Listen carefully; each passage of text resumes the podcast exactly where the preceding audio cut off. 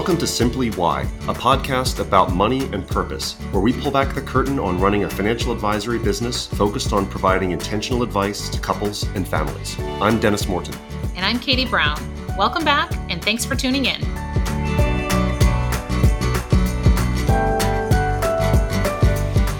This is officially our first winter version of the podcast. Like it's actually cold outside. Yes. We all actually have colds. It's it's just it really feels in the season right now. speaking, of, okay, so we're going to get on to today's topic, but I'm going to start out with a question. Are you a collector of anything? Oh. Do you have a collection? Um, no, I am really hmm. not a collector. I, I'm not. I, I think to the point of, and maybe sharing a little too much for this episode, but that's, what, really, that's what we're here for, Kate. We're here, we're, we're here to share too much today. I am not an overly sentimental person. So I don't, I, I tend not to hang on to excess stuff. So the idea of a collection is not super appealing to me. See, now I, I, on the other hand, am a sentimental person and I like holding on to mementos and things that remind me of stuff. But I'm also married to a declutter coach. And I think we both have this in common that I don't think our spouses really like the idea of us collecting anything either. Oh, yeah, that doesn't fly very well with my spouse. If, yeah. Yeah. So anyway, the reason we got on the topic of kind of collecting and clutter and, and things like that, we're going to talk today about the random stuff that builds up in people's investing accounts and in their financial lives because it is random the stuff that we see come across our desks, isn't it? It is. Yes. Yeah. There have been plenty of occasions this week, last week, probably the week before. where, Ten minutes ago. Yeah. Where where we see I'm, I'm going to say just client statements that you look at them and and we ponder trying to figure out what was the strategy here? Where did these things come from? How long have some of these things been in place? And are they purposely in place for that long? I think we spend a lot of energy both within our tools and just mental energy trying to figure out the intention behind some of the things that we see. Yeah we'll say flat out tell me what's happening here. We'll look at the statement describe to me how this got here because as a professional, I have no idea. So we're going to call out a couple of specific examples. So if you're listening to this and you're thinking, do I have random stuff in my portfolio? Here's how it might show up for you. So you open up your monthly statement online, you scroll through the first couple of pages and you get down to what you you hold. Maybe it starts out with a handful of mutual funds. Then maybe it's a listing of a few different exchange traded funds. Then it's a handful of individual stocks, a couple of individual bonds, some preferred stock, which preferred stock, not many people really understand the mechanics of bonds, let alone preferred stock. So I don't know why it's in there in the first place.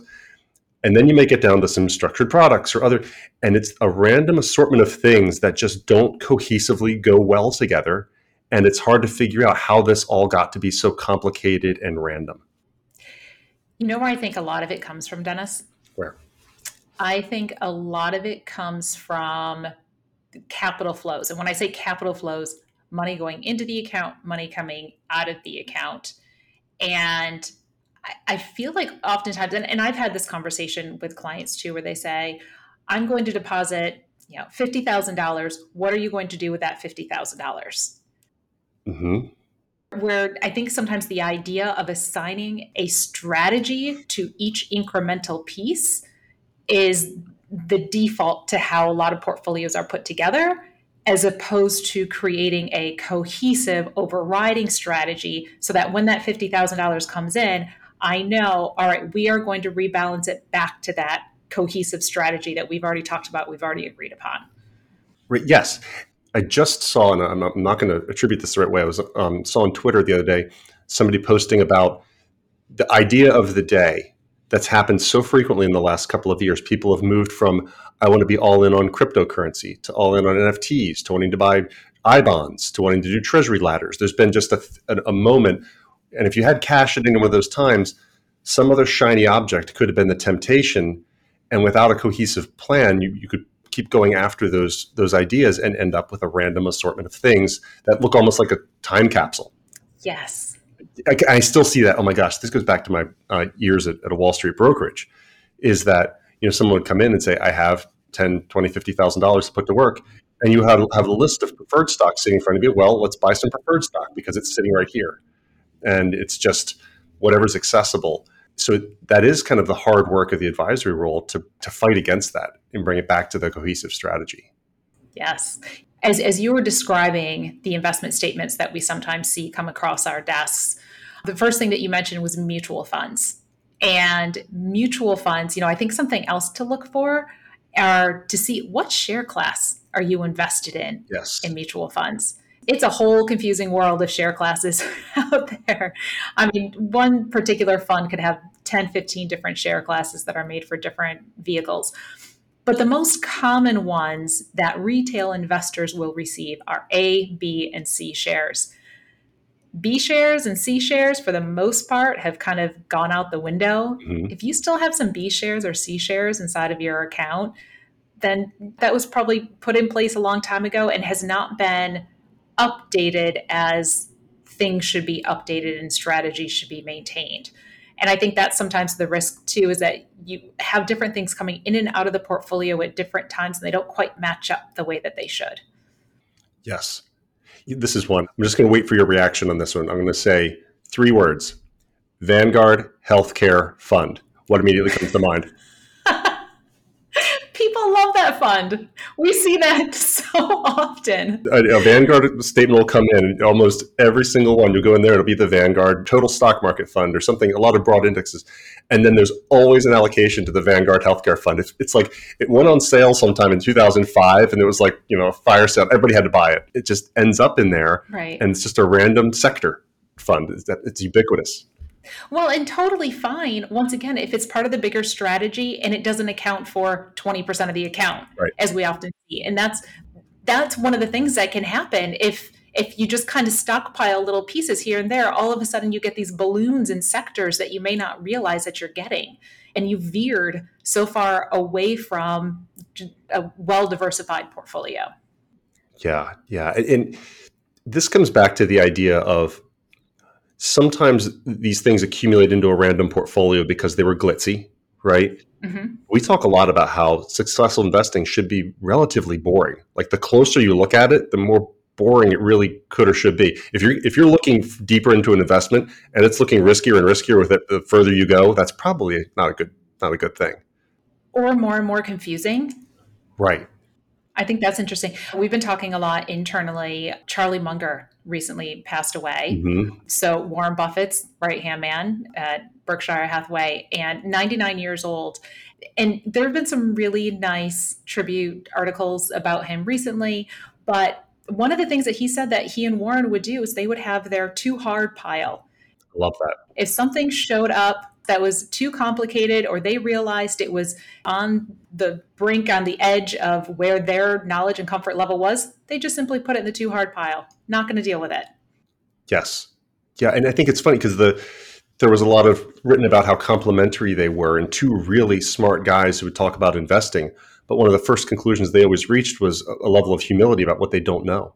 Mm-hmm. and i think that's a great way to, to go through life that you don't have to you don't have to cast a wide net. You don't have to grab a random assortment of things, but you know, develop an understanding of why it is that you own something and then have that be defensible. Mm-hmm. And I think that's what Berkshire Hathaway's done for years is like they can defend every investment they've ever made. And we should be able to do that for our clients. Like, why is it that that this got into my portfolio? And that's when, initially when we sit down and go over somebody who has a random assortment of securities in, a, in a, an investment account we'll ask them as politely as we can, just why is this here? Is there a reason for it? Why, why do you own nine shares of ExxonMobil in a million dollar portfolio? So there's a way to clean it up. And I think there's a lot of peace in that. Yes, absolutely. I was thinking about it. If part of your investment strategy is how am I going to treat each individual piece, you're going to do one of two things. You are either going to, every time that money comes in or you take money out, you're going to constantly reevaluate what is my strategy? Does it still make sense? You may be tinkering with it, which we all we all know on some level too much tinkering typically leads to lower returns. But you're putting a lot of time and energy into figuring out, all right, what is my strategy? Or the other thing that you're going to do is you're going to abandon whatever strategy was there in the first place and you have just this mismatch of investments. in both cases, and in, in, that case, there's a lot of confusion and complexity, but in both cases, it's more work, it's more stress. So the idea of having a top line strategy that you can stick with and maintain the discipline with, that really does help to reduce some of that anxiety around what do I do with my money? That's a very good point. And a lot of what we talk about here on the podcast is how to have a better, more successful relationship with your advisor, with your money, with all the all the parties involved. And wouldn't it be a, a powerful question instead of, hey, going to your advisor and saying, I have money that I would like to invest. What do you think I should do with it? Walk in and instead say, remind me again what the strategy is for my investment portfolio. Yes. Start at the beginning. Mm-hmm. Just remind me again. Because this happened, we've talked about this before, I think, on the show is clients will often say after we've been working with them for, I know what you're going to say, but just remind me again. And that's a great place. That's a really trusting place that there is an investment philosophy that underlies it. Mm-hmm. You know what? I really like that approach, Dennis, because it, it does. It cuts right to thinking beyond that particular day. It, it helps you to think out to the bigger picture, to the longer term. But also, investing is one of the very, very few places where working harder at something doesn't necessarily equate to greater success. Yes. Well, really, the true hard work in investing is having the patience and having the discipline and asking that question of what is my strategy? What is the overall investment strategy, portfolio strategy that's going to help me with my financial goals? That keeps you on target and on the right path and really minimizes veering away. And if, and if you can stay with that patience and you can stay with that discipline, then you're more likely to stay with the overall plan, even through like the natural market roller coasters and cycles. Yeah, the pressure is always toward complexity. It's never toward simplicity. So you do have to be intentional and fight against that and, and have a mindset that believes that you, you're worthy of that simple approach, that it doesn't have to be something that's special. Because we hear that sometimes like, shouldn't we be doing something more special than just this? Not necessarily. Mm-hmm. You know, go, going about living your life, maintaining your focus on the right things, and the, the constant seeking out of specialness. I know that's something Charlie Munger would have bucked against. Yeah, yeah. I can almost guarantee there was not much randomness in his statements. well, that was always the funny thing at, at, Berkshire Hathaway's annual meetings. Buffett would go on these long-winded responses to things and, and using his folksy wisdom. And at the end, he'd turn to Munger and say, "Charlie, what do you think?" He'd just say, "I have nothing to add." Just. And you know what? I really hope that this conversation, I really hope that people are listening to this and, and they're sitting back and saying, oh, thank goodness, this can be easier than I thought. Yes. Yes. We're sitting here close to year end now. You're going to get your year end statement, reviewing them, open them up, and say, how complex is this? How random is this? And maybe asking your advisor, can you explain at a very high level how this all fits together? Because I understand that I bought certain things in 2008 and certain things in 2020, but let's bring this to the here and now. Is it relevant? Does it work? Does it tie into my story anymore? Mm-hmm. That's a great takeaway for today because people are going to be looking at their statements. And hopefully, people are, are going into the end of the year and they're taking stock of what's where. And so, to, to come at it from that perspective and to come at it from the perspective of if it's too complicated, let's make it easier. And let me talk to my advisor about how to do that. So, this has been a really good conversation. We do like to bring to light sometimes some of the things that we see because I don't think that it's always evident either as as investors. I think sometimes investors may look at their statement and just say, well, that's just the way it is. But I, I think it's very much within their wheelhouse to, to ask the questions of how does this fit into the bigger plan and let me just make sure that i understand everything that's happening you just reminded me of one more thing that came out in charlie munger's uh, obituary in the wall street journal and that was what he wanted on his epitaph. And he had a very simple phrase he tried to be useful. And I think sometimes if you open up your statement, you're looking to see did it go up or did it go down? That's it. That is, is that position working as it went up or down? The better question to ask might be is it useful? And if it's not, then maybe we need to think about this differently. There we go. I think we have something to walk away with. All right. Well, thanks again for joining us. Always open to having these conversations and also feedback on other topics that we can explore here on the Simply Why podcast. So until next time, talk to you soon. Thanks for tuning in to this episode of Simply Why, a podcast about money and purpose. We hope you enjoyed getting to know us, how we approach leading a financial advisory practice, and the work we do every day to help families and couples make important financial decisions.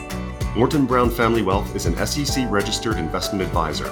This podcast is designed for educational and informational purposes and not intended as investment advice. More information can be found at www.mortonbrownfw.com.